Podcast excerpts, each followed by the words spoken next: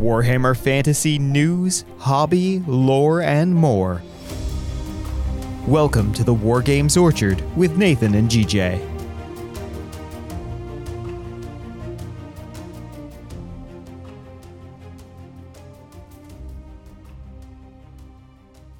Your needs may be dire, but so are our wolves. This is the War Games Orchard. Welcome to the show and happy Halloween, everyone. It's GJ today, and for this episode, we are going to take a look at the Dire Wolves starting in Warhammer Fantasy 3rd Edition.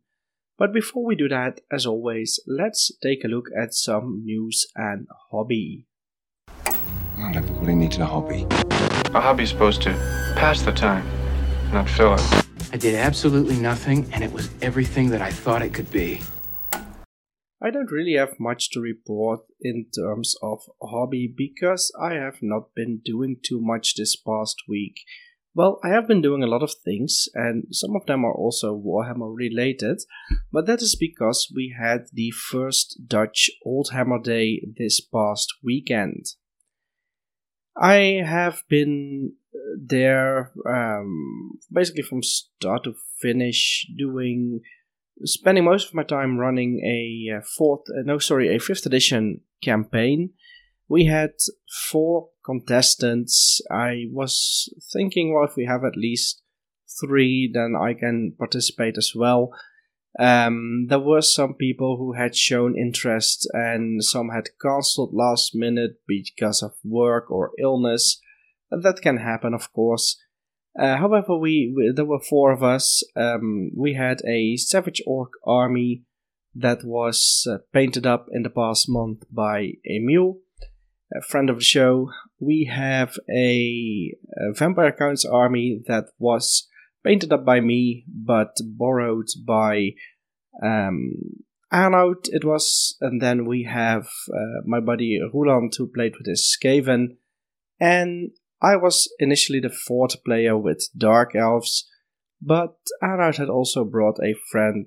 And uh, I'm so terrible with names. I, I believe it was Oscar. Yeah, Oscar is his name.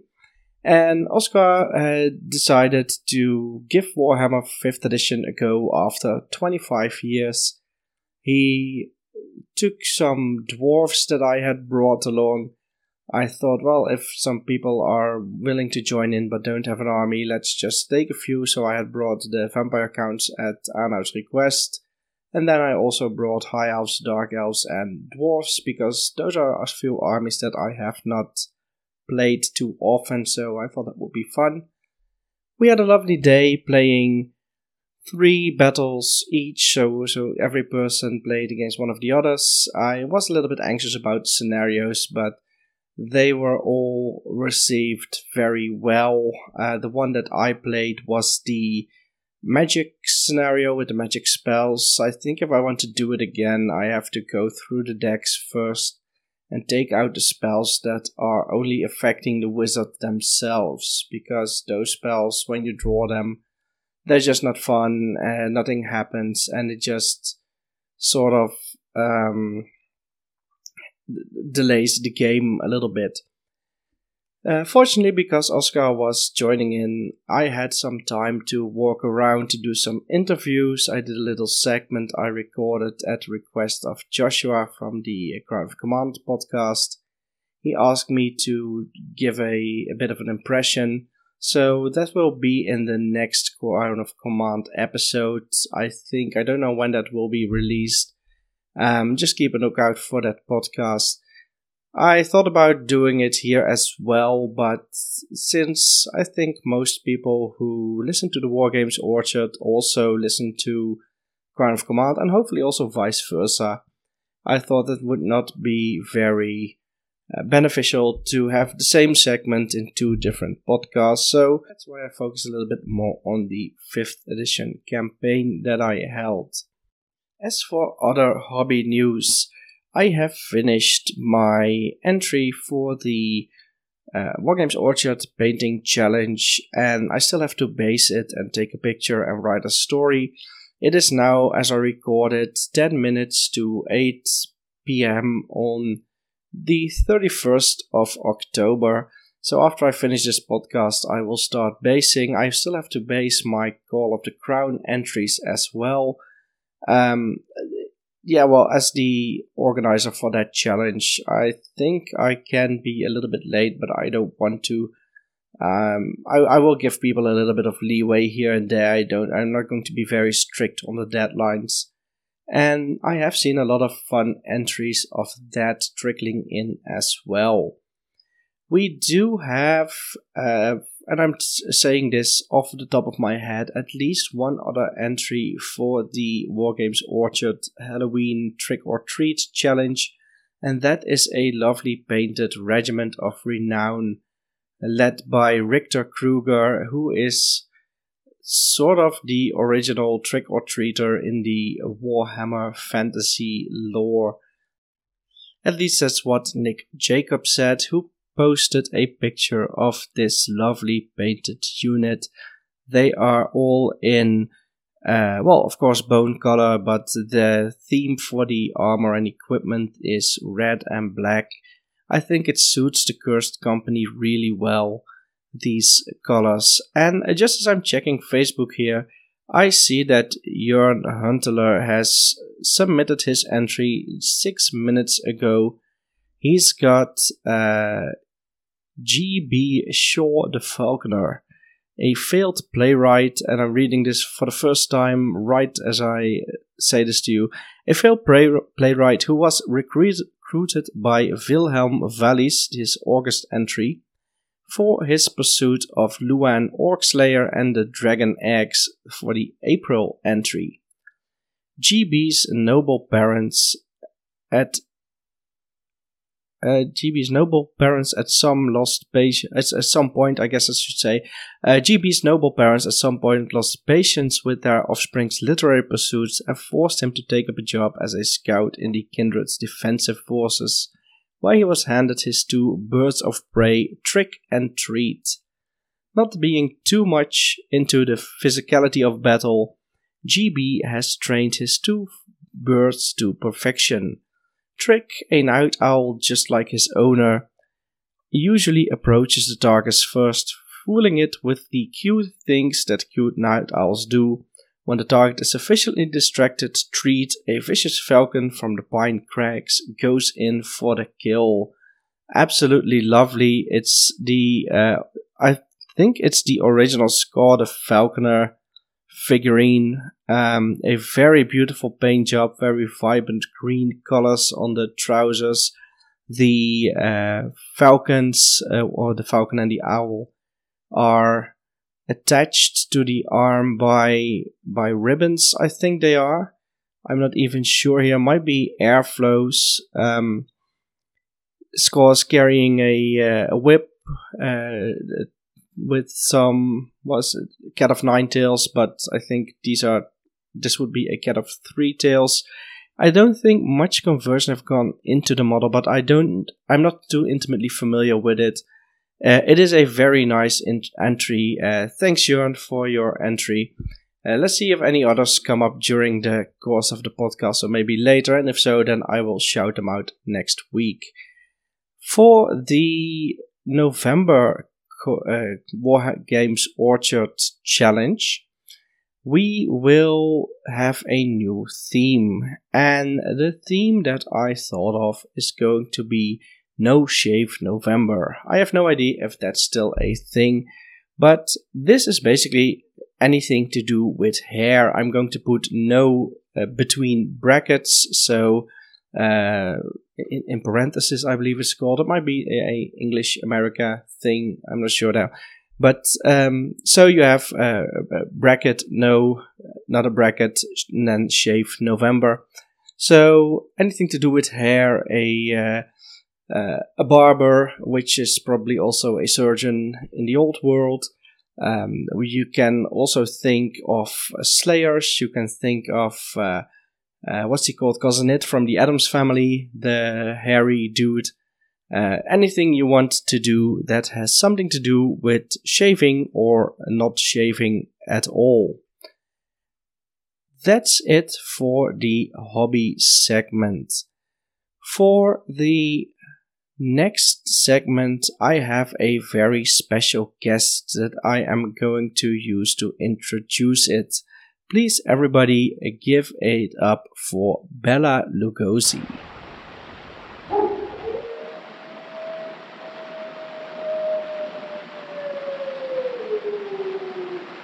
Listen to them. Children of the night. What music they make. Yes, that is correct. We are going to talk about dire wolves. The for for you those of you who don't know, and I'm pretty sure that's not possible with someone like Nathan who has I think been talking about these classic monster movies more than once on the podcast. This was a small segment from uh, the 1931, I believe, movie Dracula, where uh, Bela Lugosi played the, the Count himself. Uh, a very nice movie. It's all in black and white. You can f- probably find it on YouTube. I watched it a little under a year ago, no, a little over a year ago for the first time, and knowing the book a little bit, it really holds up. So if you're into that kind of stuff, uh, please go check it out. And also, while you're at it and while you're still in the Halloween mood, there are some other lovely movies from that era, like Frankenstein, The Mummy, The Wolfman. Um, go check them out as well. For today, I have thought about doing a Halloween themed um, creature from the Warhammer world. At first, I thought about doing spiders because I am terribly afraid of spiders. This is a completely role reversal, but when I see a spider in the house, I ask my wife to come and take it out. And when I see a spider in my office, I have this salt, table salt shotgun um, that I can use as a bug zapper, and I will just shoot from a distance, pretty much point blank range, but not too close, until the spider stops moving. That's uh, how much I don't like spiders. But well, spiders are not so much Halloweeny, especially not in the Warhammer world, but they are more connected to the orcs and goblins. And when you do a Halloween special, you pretty much want something from the Vampire Counts or the Undead book, so that's why I settled for the Dire Wolves. Dire Wolves were not a thing in 1st and 2nd edition.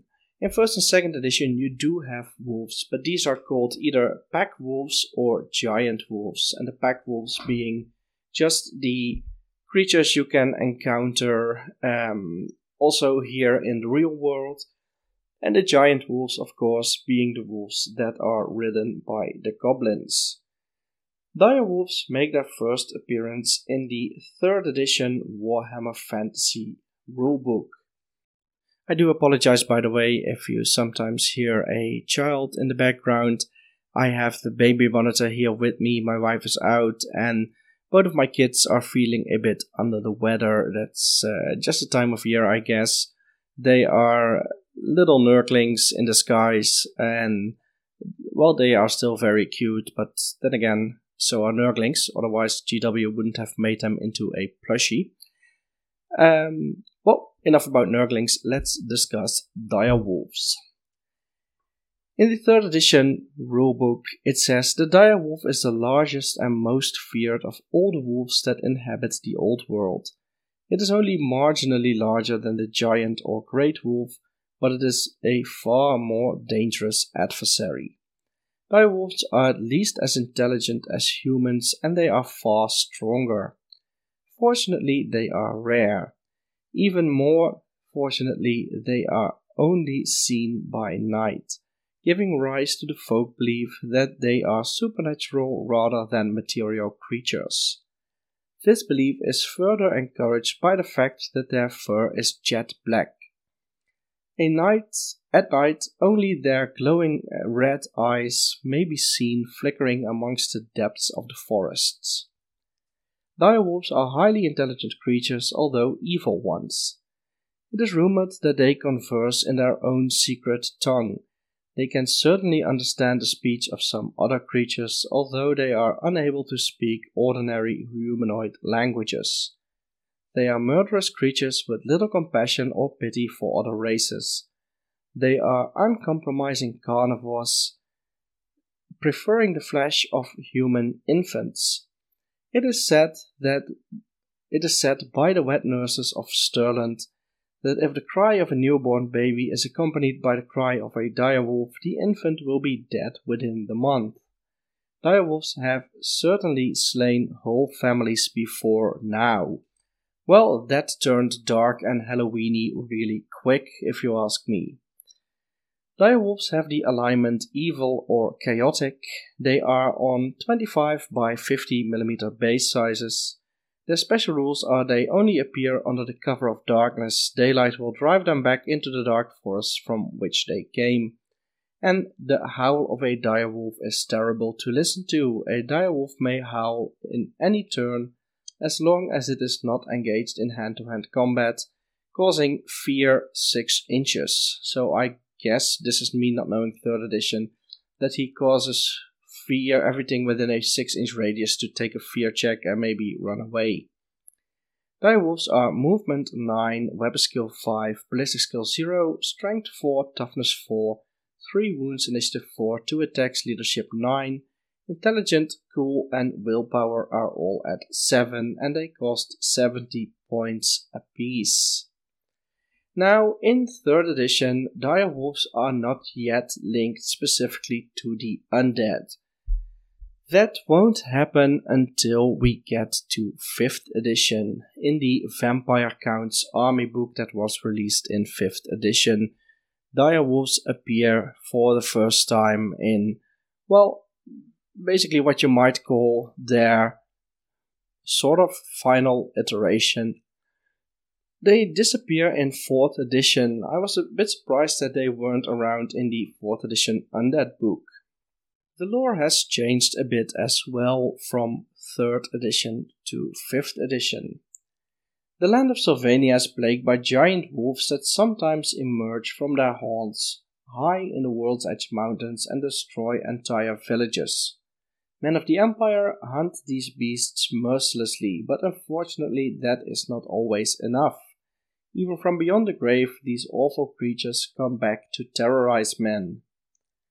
The carcasses of these wolves are buried in great pits, but the cursed earth of Sylvania does not allow them to rest. Often they burrow their way through the rotting layers of earth and emerge to hunt once more.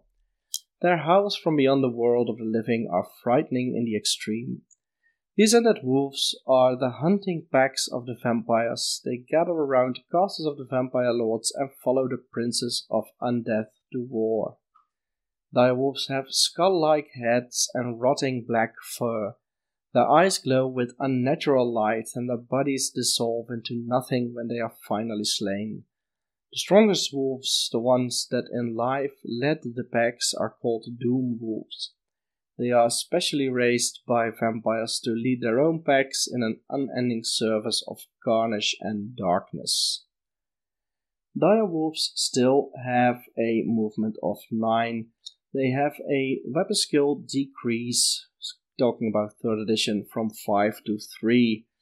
They still are ballistic skill 0 and strength 4, but their toughness has decreased 1 point as well to 3. They have 1 wound, initiative 2, 1 attack, and leadership 4. They have the special rule Command Group. Direwolves cannot have banners or musicians. Every pack can be led by a Doom Wolf who is treated as a champion a Doom Wolf has an extra attack, an extra strength, and an extra weapon skill, and one point of initiative higher than the regular Direwolf. Uh, the Doom Wolf cannot fight in challenges, nor does not benefit from Look Out Sir, and it cannot use magic items. And they have the special rule Charge. Direwolves and Doom Wolves overpower their enemies as they charge. They therefore have one extra attack during the turn that they charge in. And with a movement of 9, charging is not going to be too hard. Direwolves are in the regiments section. You can have any number of direwolves, they cost t- 10 points per model. Um, they have uh, no save, they have claws as equipment, the Doom move costs 25 points, and they follow all the special rules for Undead. Between 5th edition and 6th edition, the lore for the dire wolves has not changed. These are still wolves coming down from the mountains and then getting buried in the cursed earth of Sylvania. Dire wolves are now, um, I think they are more or less the same stats. They are now a little bit less. Web skill, movement 9 still, web skill 3, ballistic skill 0, strength 3, toughness 3, 1 wound, initiative 3, 1 attack, and leadership 6. So they did get a little bit of a leadership increase, but their strength has gone down to 3. The Doom Wolf now simply has one extra attack on his profile. They do have these special rules fast cavalry. They fight in fast loose packs and are definitely treated, therefore treated as fast cavalry. And they also have the rule slavering charge. Direwolves and Doomwolves overpower their enemies as they charge. However, they do not get an extra attack in this edition, but they get an extra strength. Their attacks are therefore resolved at strength 4 during the turn that they charge. I'm not sure how this will work, but it does say that their attacks are resolved at strength 4, so if for some reason you could either boost or decrease their strength, rules as written, they would still strike at strength 4 on the charge. However, I'm pretty sure that if you interpret it to the spirit of the rules, they would have plus 1 strength. Direwolves are still 10 points per model, they come in units of 5 to 20. They have no armor, no equipment. You can get a Doom Wolf for an additional 10 points. And they are a core unit in 6th edition, and they will be in 7th and 8th as well. In 7th edition, the lore for direwolves is not so much changed but expanded upon a little bit. These are still the giant wolves that emerge in the winter from their high lairs high in the world's edge mountains. Driven by hunger, they descend to the foothills in large packs, attacking farms and villages and preying on travelers out in the wild. The men of the Empire hunt these beasts mercilessly but this only serves to keep their numbers in check and their voracious attacks at bay for a short time. In the blighted lands of Sylvania, wolf corpses must be burned or buried deeply, for those that are not will return from the dead and continue to hunt in unlife. Even when these precautions are taken and the bodies of these monstrous wolves are buried in deep pits, the dark magic can gather and resurrect them, half rotted, their fur matted with blood and grime, the animated carcasses claw their way through the earth to hunt again. The smell of decaying flesh around them, maggots writhe in open wounds, and charred skin hangs from their bones in ragged flaps. These direwolves are the hunting hounds of the vampires. They gather in great packs around the castles and towers of the undead lords of Sylvania their piercing howls echoing for miles across the still night. When the princes of Undeath march to war, the direwolves follow, treating the vampire as their pack leader. Though undead, their senses are as keen as they were in life, and the direwolves lead the army, tracking down the living. In battle, the direwolves are often, uh, often speed uh, along the ranks of the undead army, driving away enemy cavalry and picking on small, vulnerable regiments or war machine crews. Direwolves are macabre parodies of normal wolves. Their flesh hangs in tatters from cracking bones, their skulls and innards exposed through tears in their skin. They are swathed in an eerie, glimmering twilight, and their eyes glow with unnatural energy. The stench of death hangs on their hot breath, and their howls cause shivers of fear to freeze the bold of the bravest warriors. I'm sure that should be the blood of the bravest warriors. When they are slain, their bodies dissolve into a coiling miasma, leaving nothing behind. Vampires sometimes breed these creatures in pens deep below their castles and towers, feeding them on local peasants and goading them to the heights of viciousness. The vampires imbue their creations with dark magic to increase vitality and bestow a callous cunning. Those, these monstrous creatures are known as doom wolves, and the vampires send these larger, and more intelligent beasts to lead the dire wolf packs. The stat lines for the Dire Wolves and the Doom Wolves remain mostly unchanged between these two editions. The only real difference is that their leadership is decreased from 6 to 3. They are still fast cavalry and they are also undead. In these uh, in this edition, in 7th edition, Dire Wolves lose their slavering charge rule. They do not get an extra attack nor an extra strength. You also pay the points for that because uh, direwolves are now only 8 points apiece. As I said, they are core units and uh, their unit size is still uh, 5 to 20. The, they have a note saying they do not count towards your minimum core unit requirement and you can still upgrade one direwolf to a doom wolf for an extra 10 points. In the 6th edition Vampire Counts book, direwolves were also undead. Uh, if it wasn't apparent from the lore, then um, it is just because uh, all the units in the army list have that rule, except when they are not dead, and then they have the special rule alive. Going to check real quick if direwolves are not also in 6th edition, if they don't have the same rule that they don't count towards the minimum number of core units. Uh, no, I don't think so. It doesn't say here that. Uh, it just says that direwolves have a unit strength of 2 per model, not that they do not count towards your minimum number of core choices, which they do in 7th edition. So I think this is going to be the least useful edition, which, well, is a bit fitting because I think many people see 7th edition as, well, I'm not going to say the least useful, but it was it, at least the edition that seemed to get the least love. In 8th edition, direwolves do get their slavering charge rule back. Direwolves are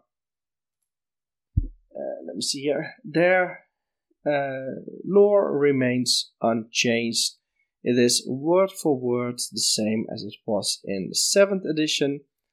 Uh, they have a troop type. This edition they are war beasts. The stat lines have also remained exactly the same as they were in 7th edition.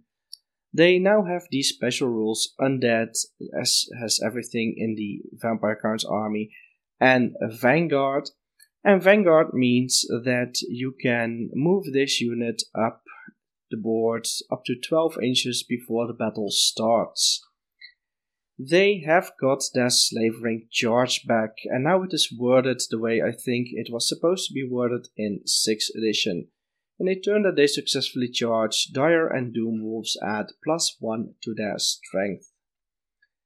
Dire Wolves in 8th edition are 8 points per model, they still are 8 points per model. You can still upgrade a Direwolf to a Doom Wolf for 10 points, and you can still take them in units of 5 to 20.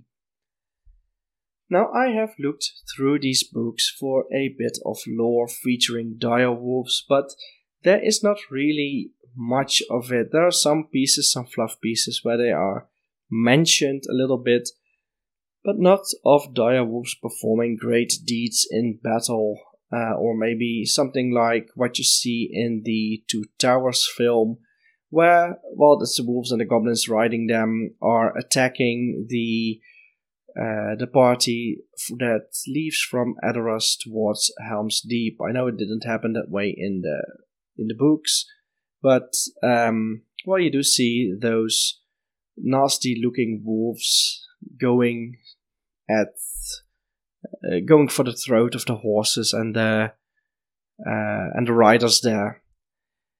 There are some other things that we need to mention about the dire wolves.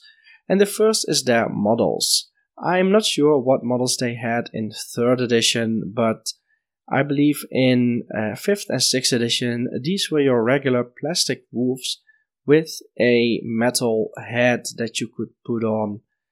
The Doom Wolf was a different model, that one was all metal.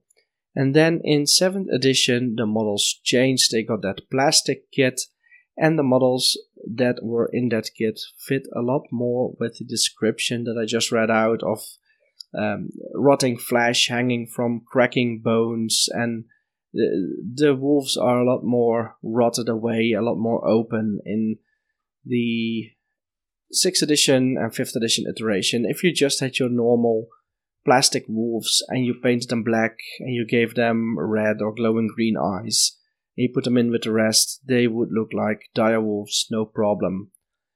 Um, these 7th edition models, and that, those were also the ones that are used in 8th edition, they might still be around nowadays. I think they are still for Age of Sigmar, not sure on that one. Uh, but these wolves are a lot more undead looky, a lot more undead themed. So if you're going for that um, look of realism, you should get those. And if you prefer the more tame, I might even say, version, you should go get those. Uh, see if you can get your hands on those old plastic wolves. Now, before I leave you to go trick or treating or whatever it is you want to do on this Halloween evening or whenever, whatever other time it is you listen to this podcast, we do have something to look at here pertaining to the direwolves, which is the vampire bloodlines. In 5th edition, direwolves are linked to the von Carstein bloodline. The von Carsteins have two bloodline powers that have something to do with wolves. The first one is Wolf Form. It is a 5 points bloodline power and it basically says that some of the vampires can change their shape to that of a wolf uh, or a great bat or a whirl of mist, but it's all called wolf form, although there's also a no, never mind that. There's also a bat form, which costs 40 points.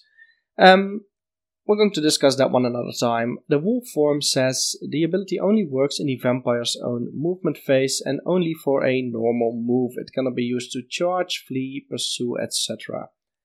Note that the vampire moving in wolf form has a movement of 9 inches and can march and is affected by terrain as normal. The vampire, if the vampire is in a unit with a movement value higher than his normal move of 6 inches, the unit can still charge with him, but it will be limited to the vampire's charge distance of 12 inches. This ability can be used only by vampires on foot. It's a bit it's worded a bit weirdly here, but um, it basically says that you can probably, the way I see this, is put your vampire in a unit of dire wolves and have him mar- march up the board with those wolves. I'm not sure if they can. I think they can in this edition. And then, however, if you charge, your charge distance is 12 inches because wolf form cannot be used to charge. The other bloodline power is called Summon Wolves. The vampire produces a loud, spine chilling wail that pierces the darkness and calls for help from the creatures of the night. Oh, they should have said children of the night. Uh, these beasts are slaves to the implacable will of the Carstein blood. Once per game, the vampire can use his power at the start of one of his turns to summon D3 plus 1 dire wolves. Roll a dice to determine where the creatures will come from. On a 1 it is his own table edge, on a 2 to 3 the left edge from the ended player's point of view, on a 4 to 5 the right table edge, and on a 6 the opponent's table edge. The unit comes in from the center of the edge and can move normally but cannot charge the turn it arrives, and this bloodline power costs you 30 points. These same two powers return in 6th edition also for the von Carstein bloodline. Summon Wolves is 25 points. You can still use it once per game to summon not D- D3 plus 1 but a mere D3 Dire Wolves. You have to immediately calculate the victory points value of this new unit. It can enter from any table edge in the same way as a unit that has pursued an enemy off of the table. The other one, Wolf Form, has gone up in points from 5 to 20, and this one says simply now the movement of the vampire has increased to 9 as long as he is moving on foot. So now you can charge with a movement of 9.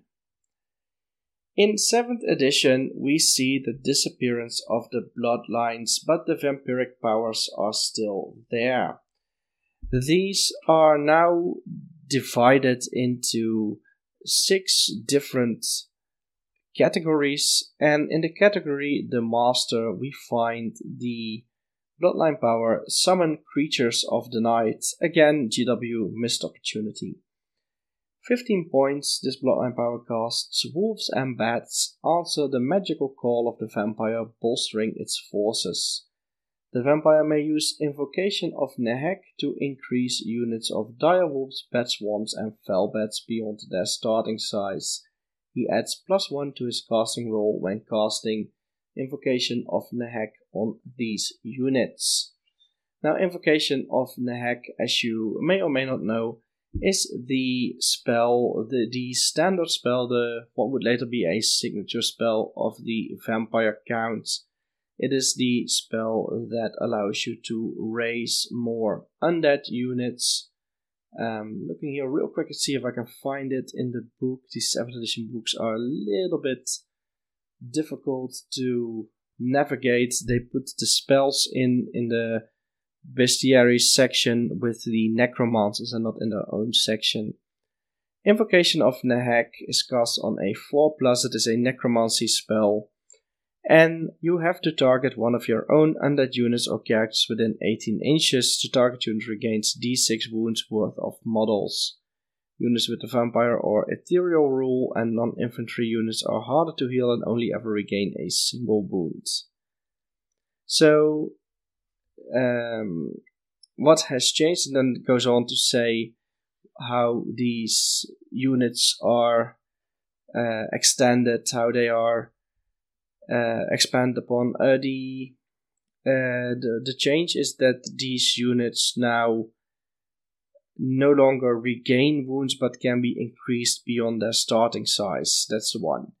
So uh, yeah, 15 points. It's uh, pretty nice if you want to uh, get some more wolves in there.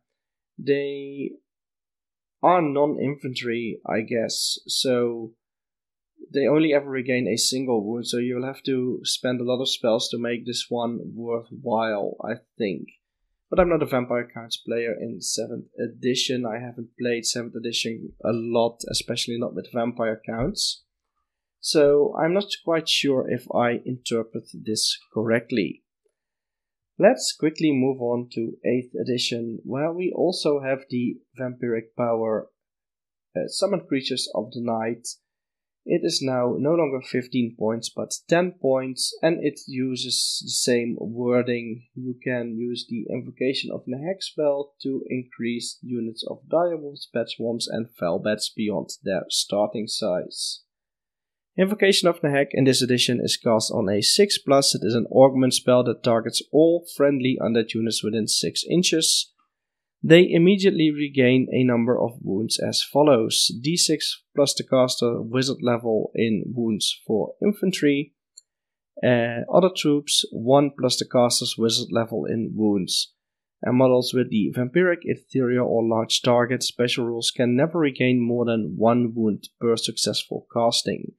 So in this case it is a little bit better because if you cast this with a level 4 vampire, you gain 5 wounds on a single casting.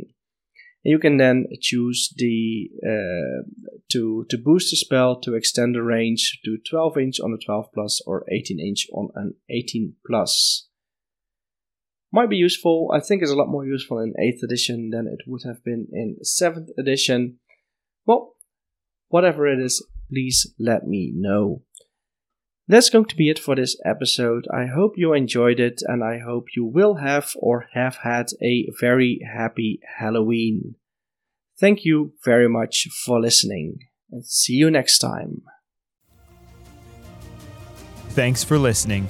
You can connect with us on Instagram or email us at wargamesorchard at gmail.com. And don't forget to join us on Facebook at the Warhammer Orchard.